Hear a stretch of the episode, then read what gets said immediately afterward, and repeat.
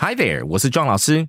如果你收听我们的节目是为了面对外国客户、参与国际会议，或者是掌握更多不同商务英语的情境，那推荐你来加入我们的社会人核心英语的有声书课程。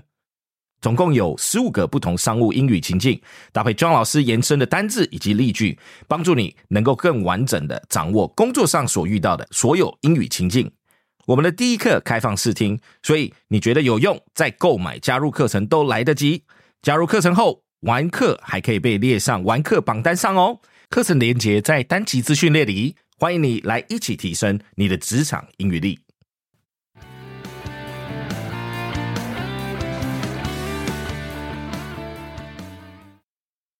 Artificial sweeteners not effective for weight loss and may pose health risks, warns WHO. The World Health Organization has issued a cautionary statement highlighting that artificial sweeteners are not a solution for weight loss It might even lead to increased risks of diabetes, heart disease, and mortality. Common sugar substitutes such as stevia, aspartame, and sucralose have been deemed ineffective for sustainable weight reduction and potentially detrimental to health, based on a comprehensive review of available evidence. The WHO's systematic analysis revealed that the utilization of non sugar sweeteners, NSS, does not yield long term benefits in terms of reducing body fat for both adults and children. In addition to the lack of weight control advantages, there is a possibility of adverse consequences stemming from prolonged NSS consumption. The review notably identified a potential rise in the risk of type 2 diabetes, cardiovascular ailments, and overall mortality among adults.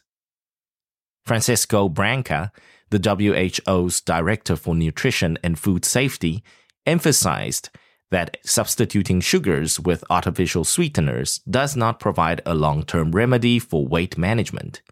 He recommended exploring alternative methods to reduce sugar intake such as consuming naturally sweetened foods like fruits or unsweetened products. Branca further emphasized that artificial sweeteners possess no nutritional value and advocated for an overall reduction in dietary sweetness to enhance health, starting from a young age. Recently, a substantial study in France raised concerns about a potential link between artificial sweeteners and an elevated risk of cancer. National health organizations, including Canada's, have consistently advised against the necessity and effectiveness of zero calorie or low calorie sugar substitutes. The WHO's guidelines underscore that the consumption of sugar substitutes is unnecessary for curbing sugar intake.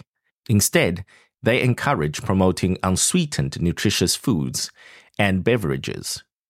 The organization discourages the consumption of synthetic and naturally occurring sweeteners not classified as sugars, spanning options like acesulfame K, aspartame, saccharin, and more. However, the recommendations do not extend to personal care products containing NSS, nor to low calorie sugars and sugar alcohols. These sugar derivatives, while not deemed sugar substitutes due to their caloric content, are commonly present in various sugar free products like chewing gum.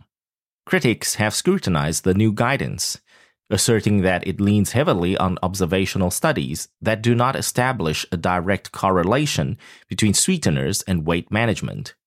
Experts also emphasize that the WHO's advice is directed towards governments and policymakers, not individual consumers.